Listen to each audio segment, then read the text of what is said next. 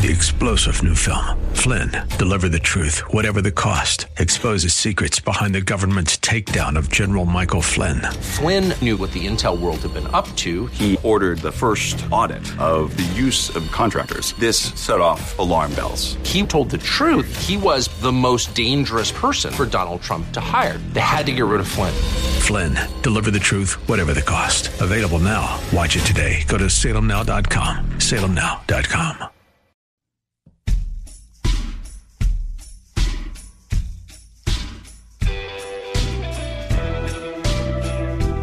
This is Sean Azzaro, and you are listening to the Reaching for Real Life podcast.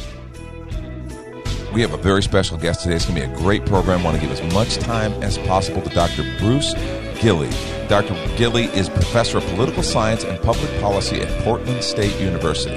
Now, he wrote a book talking about colonialism and what maybe we've gotten wrong when it comes to colonialism. The book is called The Last Imperialist Sir Alan Burns' Epic Defense of the British Empire.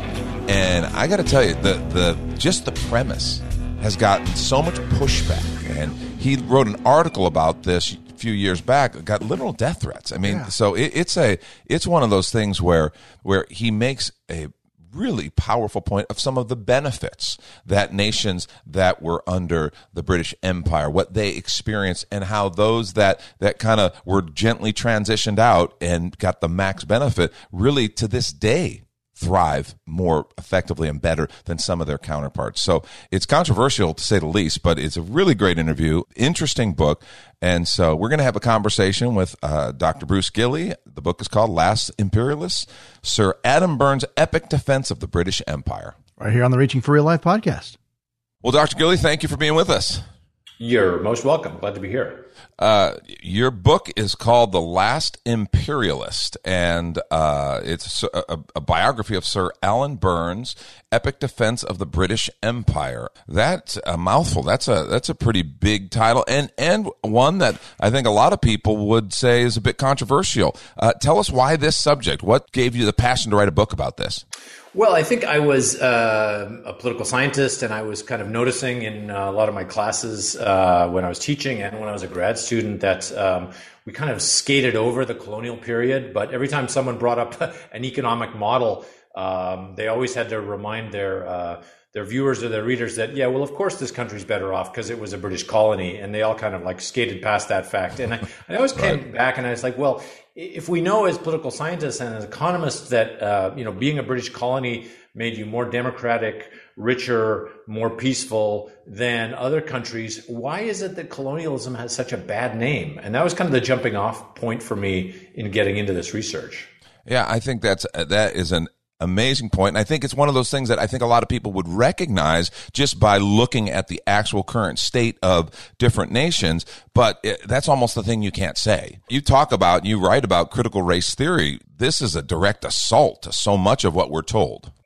Yeah, in many ways, colonialism is supposed to be exhibit A for critical race theory because critical race theory asserts that uh, European civilization is inherently racist and oppressive and uh, others and subjugates other peoples. And this kind of the uh, the sort of original sin of the West was colonialism or slavery, take your pick.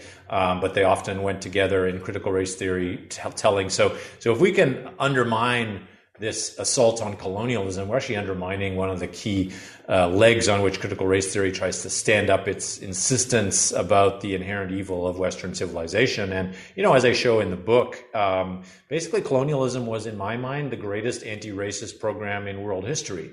Because what the, the task was for colonial governments was to take people who they saw as every bit as human, every bit as full of the potential of human beings as every other people in Europe, and bring to them the blessings of free government, the civic institutions, so they wouldn't have to rely on tribal relationships, uh, the uh, protection of rights for minorities and women. I mean, this was the the great universal template that colonialism brought with it, and it was fundamentally anti-racist in the sense of seeing others as equally uh, having equal potential to live up to those standards as people in, in the West.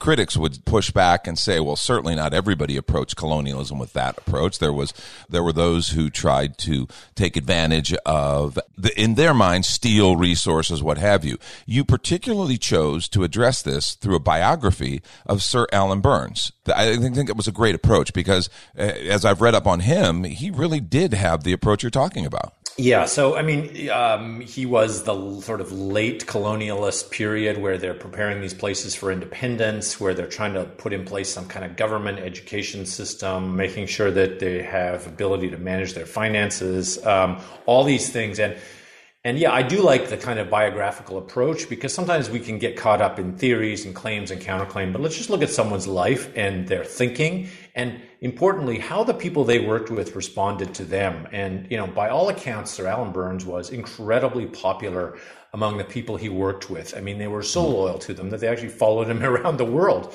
uh, trying to stay with him. I mean, he was so popular. Um, you know, there's a funny story I tell in the book about uh, the uh, the a, a UBC University of British Columbia anthropology class in the 1960s, and and uh, Sir Alan's uh, g- kind of great great uh, nephew, you know, walks up to an African woman in the class and says, you know, my uh, my my great uncle was the governor of uh, of Ghana, where you're from, and uh, this woman says, well, you should be ashamed to be related to that colonial oppressor. Of course, the woman goes back for summer holidays to Ghana and is scolded by the elders in her town and said, What do you mean? We loved Sir Alan. He was like the best governor we've ever had. You go back and apologize to that young man for what you said. So I think there is a kind of generational thing that happened where, you know, that we call these the woke grandchildren. You know, they mm, just forgot right. the lessons. They forgot what it was like for those people and they forgot why colonialism was there and why it was so legitimate with uh, with the people who you know had to face a concrete choice between you know rule by the british or rule by our traditional rivals yeah. I think you make a great defense because you give some examples. Just you talk about different nations that, that, how they dealt with colonialism and how they graduated and grew from that versus those that ended quickly and harshly and the, the kind of the, the aftermath. Uh, talk a little bit about that. Talk about some of the, the nations that you've seen that really have, are continue to this day to do better because of that. Well, yeah, just I mean, look, look who's coming in to our southern border. Is it people from the Bahamas? No. Is it people from Bermuda? Is it people from Barbados? Is it people right, from right, Belize? Right. No, no. Why? And what's the commonality there? They're all British colonies, right? They're all stable, well governed, more or less democratic places. They're coming in from Haiti, which had this anti colonial revolution, anti slave revolution very early right. on without any preparations for self government. They're coming in from Guatemala, which threw off Spanish rule very early on. So there's a very clear relationship between, you know, having had a, a lengthy period of political and economic development under the protection of a liberal state that allowed those institutions to grow and the people that didn't. And if you didn't have it, you're far worse off. I mean, the, the evidence of that is unambiguous when we do the data, when we crunch the numbers, we do the econometric models. It's just very clear that the longer and more intensely you were colonized by a European state, the better off you are today. And that just is a is a dagger in the heart of yeah. critical race theory yeah. and modern academics. and and it's almost you know we we're not taught that. But when you say it like that, when you talk about our southern border and you list off the nations that aren't having migrants come across our border, it just makes the case.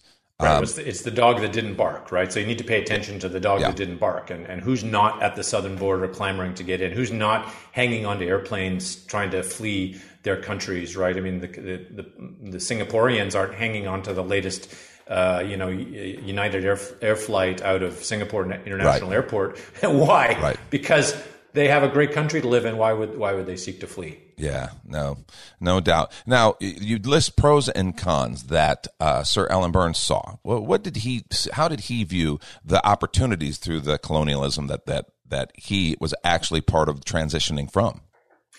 Well, he saw some things that he thought the British didn't do well. One of them was in the realm of education. And the reason for that was, of course, the missionaries had always taken the lead in education in Asia, in Africa, in uh, the Middle East. I mean, the missionaries were there first. The traders and the missionaries were there first. Right. The colonial governments were there second. And one of the consequences of the you know, quite extensive missionary education systems is the colonial governments came in and said, okay, well, we don't need to do education because that's in the hands of the missionaries.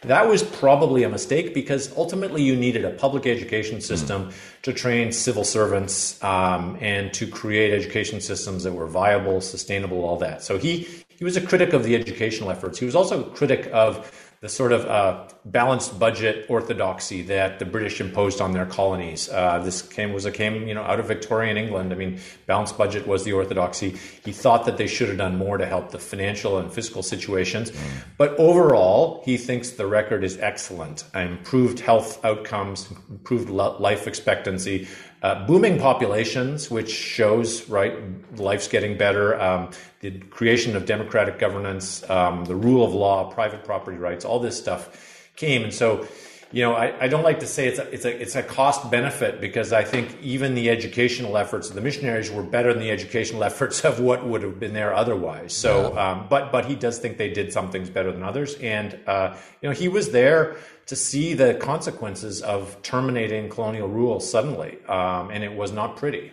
I think one of the things people forget is that it was missionaries who were the front line and that the motivation was simply evangelism, the spread of the gospel, which obviously as a pastor is near and dear to my heart. Some people look at that as, as a type of oppression, but the bottom line is you see the change in people's life when the gospel comes in, you change people's lives when the things that accompany the gospel, how families are treated, how work ethic, all the different things that come with that. Sir Alan Burns is a really interesting story and his take is unique. Why do you think he's kind of gone unnoticed up to this point? Well, obviously, he's kind of a, you know, he's not the sort of people that the Academy celebrates these days. So uh, I tracked right. down his family and I was surprised to find all of his papers, all of his memos, secret telegrams from MI5, um, uh, you know, internal documents from when he was in the United Nations, just sitting in an attic in this house in the north of England. And, and this guy's life just untouched. Uh, they don't like the fact that he was a colonial official. They don't like the fact that he was a, a devout Catholic, uh, mm. which he was, and his his faith was very important to him. I think it stirred up his courage in some very dangerous situations, such as when he fought in World War One, uh, when he got sent into difficult situations. Um, and uh, he he was, you know, I think what they also don't like is they don't like the, to be reminded of the fact of how popular Christianity was and is yeah. in Africa today. You know that that legacy is strong and vibrant and there's also some very interesting work in political science on the importance of missionary presence for democratic development, and uh, very interesting research being done that suggests that actually the, the missionary influence was actually more positive for democracy than being a colony. So in terms mm. of what was doing the work, you know, of actually developing democratic norms, democratic practices, people who wanted to participate in civic life and and and make a difference. The missionaries actually seem to have done more of that work than the colonial governments did, and that's a you know yeah. that's a legacy that the, the current academy doesn't want to hear about. Right? It's just see, I don't want to hear about it. Cover my ears. I don't want to hear about it, no matter how plain the evidence is staring it in the, you in the face.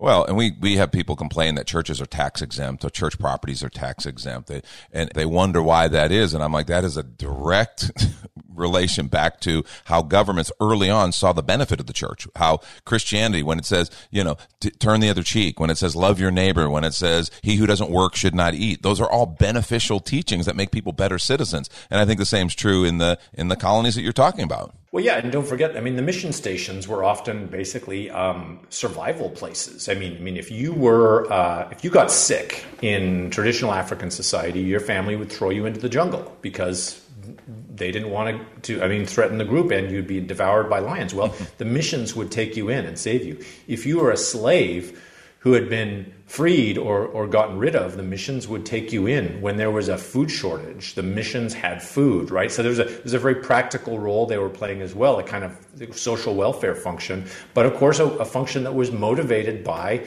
a strong belief in the universality of God's imprint on man, yeah. on the the calling to serve others and to love others. I mean, this was all kind of one of the reasons the mission spread was, you know, yes, they, they represented literacy, they represented um, um, um, you know, coming together, but they also provided, you know, public goods basically that no one else was providing. Mm.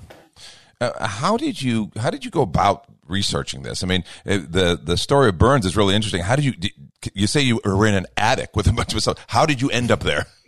Yeah, well, as a picture on my on the homepage for the for the book of, of all these papers spread out all over this living room in the in the ta- in the town where uh, the family that kept the records was. Um, I mean, I tracked them down through a genealogy website, basically, and then really, uh, and and then the doors just opened. It was just one of these projects. I did feel like the hand of God moving me. You know, just everything was open, open, open. Every door I pushed opened up. Um, it so happened that one of his great granddaughters is a trained archivist, and I needed an archivist to go into the public records office in London to go through some of the colonial records, and, and there she is, ready, mm. ready to go. And uh, so, uh, so there's a lot of spade work with his papers, a lot of archival work, um, some work at the UN, some work in the State Department, um, and then also trying to connect with people he'd worked with who still remembered him. And you know, what a shocker to discover that uh, this guy's reputation just has outlasted him. He is still mm. remembered fondly. He's almost become mythic in some of the places he worked. He's so so popular. And of course, this is a story that they didn't want out. This is why the book got banned from its original academic publisher, and luckily was picked up by Regnery and uh, is finally seeing the light of day. Yeah, that's interesting. The what, the reaction you've gotten, you know, uh, among academics, among scholars, kind of that. There's kind of on a spectrum. How how would you describe that? Uh, well, I think the reaction has been a disgrace for the academy and yeah. for people who study colonial history. And uh, of course, lots of exceptions. There's a lot of people who've come to my defense and, and, and made this case. And there is now actually a, a group in uh, Britain called History Reclaimed, which is trying to just build back accurate descriptions of British history, just as, let's say, the 1776 commission that President Trump set up in his dying days was trying to push back about creating an accurate account of American history. So, you know, there, there's some, some counter movements, but the mainstream academic response was well, we don't say anything nice about colonialism, and we certainly don't say anything nice about colonial officials anymore. Right. Um, and this person, you know, Bruce Gilley, is clearly out of sync with the times. I mean, what time capsule did he crawl out of? I mean, nobody has said this kind of thing for 60 years. How did he get a job? You know, um, I mean, he should be fired. I mean, he's uh, um, he's he's he's uh, cover for white supremacy. I mean, you know, you know all the kind of right, things right, you hear, and it just becomes like, wow. Um, th- then what, what I really have enjoyed is people from the colonies, Africans, Indians, uh, Arabs, writing essays and saying, yeah, no, we don't need the protection of white film studies professors telling us what we can and cannot read and what we're supposed to think about our colonial histories. We have these debates all the time. Many people in our countries think it was great. Many think it was bad. That's normal everyday talk and discussion right. for us. We don't, we don't need American academics censoring and controlling our history. Uh, so, you, so you academics are actually the colonialists yeah. uh, trying to shut down the debate. Yeah, ex- exactly right. And you would think that academics would know better than to try to make things so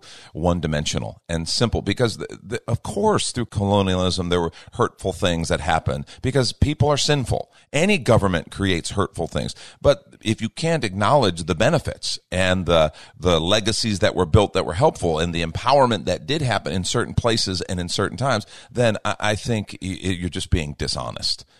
Right. Every governance system is imperfect, and I've, I've never uh, yet seen a perfect governance system. I guess I'll see one when I die, um, but I'm not expecting to see one on this earth. And the fact is, of course, colonial rule governing billions of people over hundreds of years in, in, in dozens of different contexts. There was abuse, there was corruption, there was excessive violence, there was police misconduct, of course, but, but that tells us nothing about the, the big question, which is basically were these societies better off having been colonized right. than had they not been colonized? And that to me is an unambiguous yes. I mean, it, it even, I think, I mean, it's easy to make that case for the British Empire. So I think it's, it's, it's it's a no brainer with the British Empire. But I actually, you know, would make that case for the French, for the Portuguese, for the Germans uh, mm. that that faced very difficult situations, very different situations because they yeah. were often latecomers, um, and you know, basically left left by and large good legacies.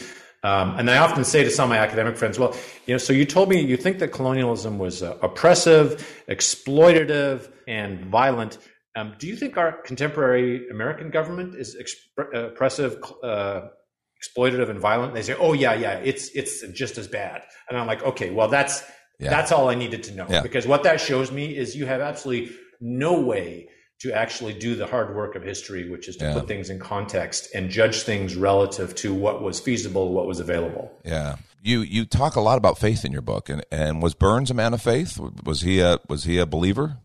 Yeah, well, he's a he's a devout Catholic. Um, he, he, has a funny story because he grew up in the in the uh, British Caribbean, and uh, the only reason his uh, his grandfather converted to Catholicism is because he wanted to marry a French woman, and and they, the French the French side of the family couldn't marry a non-Catholic, so the whole fa- the whole Burns family converted to Catholicism, uh, became Catholics. I would say his Catholicism was very ecumenical um, throughout, and then but but you know everywhere he went there was a Catholic church, there was a cathedral. He he was uh, he was a um, uh, regular participant at mass, um, and I and I do think he made a lot of friendships through his faith. I mean, not just through his his own church, but through the Protestant churches in the places where he worked. Um, and he and he does talk a lot in his uh, in his memoirs and his papers, you know, about um, you know what are we called to do? What what are we called to do when we're we're put in a situation where we have people who don't look like us,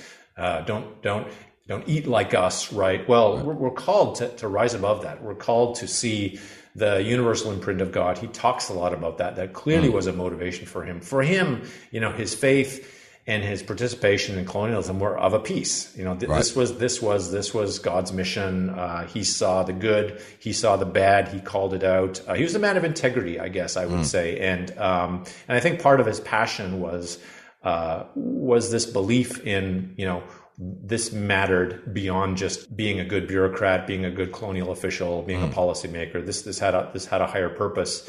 When he died uh, in 1980, his funeral was at Westminster Cathedral, which is the great Catholic cathedral mm. in London, and uh, the kind of who's who of the colonial world circa 1980 showed up, and it was a, it was a, I've I've seen the the program from the from the funeral mass that was held, and it was a kind of celebration not just of his life, but of the but of the project that he had served so loyally he was pro British Empire. He saw the good outweigh the bad of the British Empire. How did the British Empire deal with religions that were outside of Christianity? Because in, in these colonies, that's what they encountered. How did they deal with that? Well, the, the, I think the criticism for, from the Christians was that they were nicer to non Christians than they were to the Christians. Uh, uh, that's still know, the, true. that's still true. Yeah, the, colonial yeah the colonial officials were. Uh, you know, the, the, people who served in the colonies were often these kind of uh, Orientalists, for lack of a better word. You know, they were so interested in these local cultures, and they were really annoyed by the missionaries and the Christian churches, you know, changing things. They they had some often kind of went. It's called you know they went native, right? They took such an interest in the local cultures and the preservation of them that they wanted to keep Christianity out. I mean, the British famously prohibited missionaries from any area of northern Nigeria because it was the Muslim part of Nigeria, mm. and they said we we want to protect.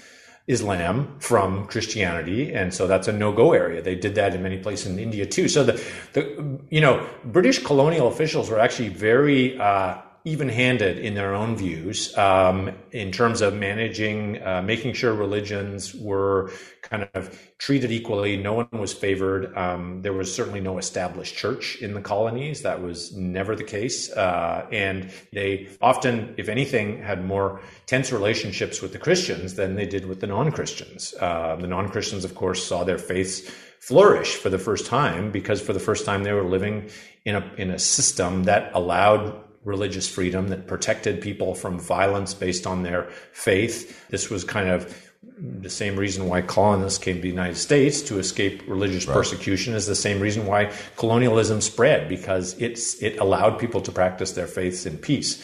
Um, and Christian missionaries, uh, I mean, I, I, would say the, the Protestants had had a better shake than the Catholics, who still had this sort of remnant suspicion towards them. But but really, the only Protestants the colonials really liked were the established Protestant churches. They dis- disliked the evangel- evangelists, you know, going into the bush. Um, right. So you know, if anything, that's a vindication of colonial governance that they were they they, they were not at all favored towards Christian faiths. Yeah.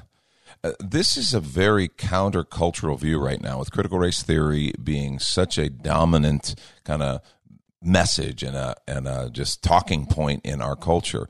You, this has to be something that I think is an important read for people. It is countercultural, uh, at least in our culture. I mean, as I say, pe- people who are in the former colonies will see this book and they'll say, "Yeah, we, we talk about this all the time." You know, my husband thinks exactly like Professor Gilley. My wife mm-hmm. thinks opposite. You know, this is this is normal debate. Uh, we've kind of uh, uh, I think, developed this kind of cringe about the word colonialism. You know, you say colonialism, and you know, I mean, people are supposed to like kind of shrink down, like you said, you know, Darth. Vader or something, and this is supposed to be a, a bad word, and and that's just a kind of I think it's a product of, of bad education in yeah. the West in the last 50 years and a, and a loss of, under, of historical understanding. Um, and yeah, it's, you know, what does it mean to be a dissident and a counterculturalist these days? It means someone who, who, who is talking about the good side of colonialism. Yeah, no, that's exactly right. Well, you've received, uh, you've received a lot of pushback, even death threats, but yet you continue. You wrote the book. Yeah, my uh, well, this book was canceled once uh, by an academic mob and petition campaign, and was picked up by Regnery. So I'm very grateful to them for doing that. They have become one of the go-to places for canceled books, right. uh, banned books, so to speak. In fact, it was funny because the um, American Booksellers Association is having their banned books week, and you know, n- none of the books they include are the ones that actually were banned, which i like this one. Um, but uh, you know uh, this was just the, the, latest iteration of attempts to cancel me. Uh, my original article, The Case for Colonialism, is the one that led to death threats and yeah. withdrawal of that article. Uh, my faculty union issued uh, essentially a fatwa against me. They don't call it a fatwa, but I called it a fatwa, saying that my research on colonialism was uh, obnoxious and didn't deserve academic freedom. So, uh, you know, but sometimes this kind of pushback is an indicator that you're doing something right. Yeah. No, I think that's a great point. The book is called The Last Imperialist, Sir Alan Burns' Epic Defense of the British Empire. Where can people get it? Uh, it's on Amazon, and of course, you can get it from the uh, regnery.com website. Well, thank you so much, Dr. Gilley. We are very, very grateful, and we wish you all the best. The book actually comes out today, correct? Correct. This is the day. Excellent. Well, I hope you have a great uh, release, and uh, hope to get to talk to you again soon. Thank you. You too. Thank you, sir. Three star general Michael J. Flynn, head of the Pentagon Intelligence Agency, knew all the government's dirty secrets. He was one of the most respected generals in the military. Flynn knew what the intel world had been up to, he understood its funding. He ordered the first audit of the use of contractors. This set off alarm bells. The explosive new documentary, Flynn, Deliver the Truth, Whatever the Cost, uncovers the facts behind this scandal. Flynn told the truth. He was the most dangerous person for Donald Trump to hire. I find out the worst enemy that I'm going to face in my life is right here in America. They took my assessment and they wanted me to change it. And I was like, I'm not changing it. They had to get rid of Flynn with in depth interviews, archival footage, and never before seen personal records of the man behind the headlines. I just felt like I was drowning. Flynn, deliver the truth, whatever the cost. Available now. Watch it today. Go to salemnow.com. Salemnow.com.